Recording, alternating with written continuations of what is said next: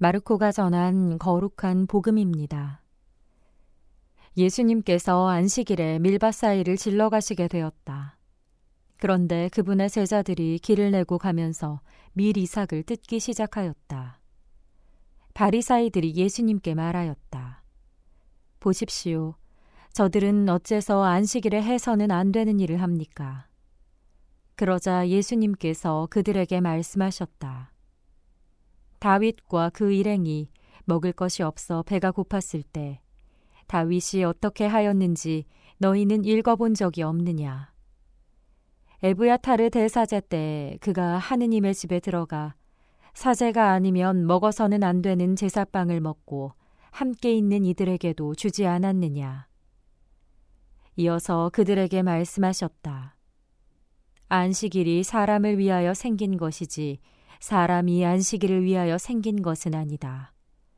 그러므로 사람의 아들은 또한 안식일의 주인이다. 주님의 말씀입니다. 안식일 규정은 당시 유다인들의 삶에서 매우 중요한 것이었습니다. 물론 안식일 규정도 예외는 있었습니다. 엄격한 율법 준수를 강조하던 당시 랍비들도 죽을 위험에 있는 이에게 도움을 주기 위해서는 안식일 규정을 어길 수 있다고 가르쳤습니다. 그러나 그것 말고는 어떠한 예외도 두지 않았습니다. 이처럼 안식일 규정은 당시에 거의 절대적인 규정으로 받아들여지고 있었습니다. 예수님께서도 안식일 규정이 절대적인 것이 아님을 말씀하고 계십니다.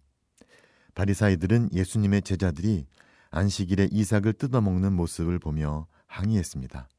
그들에게는 이삭을 뜯는 일이 수확하는 것과 같은 일로 보였기에 안식일에 해서는 안 되는 금지된 일로 여겼던 것입니다. 예수님은 그들의 그러한 생각이 너무 편협하다고 여기셨으며 다윗 일행이 먹을 것이 없었을 때 사제가 아니면 먹어서는 안 되는 제사빵을 먹었던 장면을 상기시키십니다.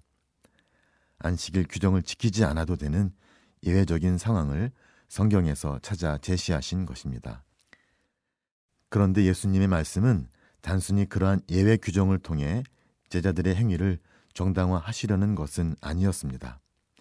예수님께서는 안식일 규정을 바라보는 데에서 획기적인 변화를 가져오고자 하셨습니다. 안식일이 사람을 위하여 생긴 것이지 사람이 안식일을 위하여 생긴 것은 아니다. 그러므로 사람의 아들은 또한 안식일의 주인이다. 여기서 안식일이 사람을 위하여 생긴 것이라는 말씀에 머물러 봅니다. 여기에는 율법을 대하는 사람들의 자세를 근본적으로 바꾸려는 예수님의 의도가 담겨 있습니다. 안식일 규정은 실은 안식일 그 자체가 아닌 사람을 위한 규정이었습니다. 그런데 이 규정이 그 본래 뜻을 잃고 본질에서 멀어지는 경우, 곧 사람을 잊고 규정만을 절대시하게 되는 경우, 그 규정은 인간을 구원하는 것이 아니라 오히려 인간을 구속하고 속박하는 구실로 변질되기 마련입니다. 예수님께서 바로 이 점을 문제로 짚으시며 안식일 규정을 근본적으로 새롭게 확립하십니다. 안식일 규정을 없애시기 위한 것이 아니라 안식일 규정의 본래 뜻을 다시 세우심으로써 그 규정에 구원을 가져오는 힘을 회복시키신 것입니다. 안식일 규정뿐 아니라 모든 율법에는 인간을 향한 하느님 아버지의 뜻이 담겨 있습니다. 당신 백성으로 뽑으시고 부르시며 구원하시려는 하느님의 당신 백성에 대한 사랑이 담겨 있습니다. 당신 백성을 돌보고 보살피며 입히시고 먹이시며 안전히 약속의 땅 구원의 샘으로 이끄시기 위한 배려가 그 안에 담겨 있습니다.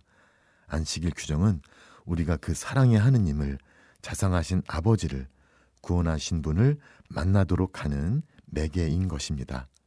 주일 미사 참례 규정 역시 마찬가지입니다.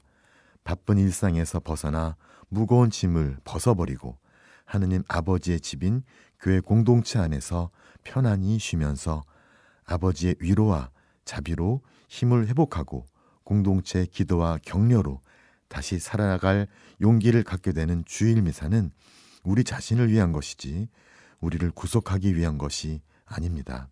미사뿐 아니라 교회의 모든 것이 우리 자신을 위한 것임을 잊는 경우가 많습니다. 주일 미사 참내, 일상 기도, 애덕 실천, 공동체 모임 등 모든 것이 나를 위한 것이고 나를 돌보고 보살피기 위한 하느님 아버지의 배려입니다. 그 안에는 우리를 향한 하느님 아버지의 사랑이 담겨 있습니다. 나는 그것들을 어떻게 받아들이고 있습니까?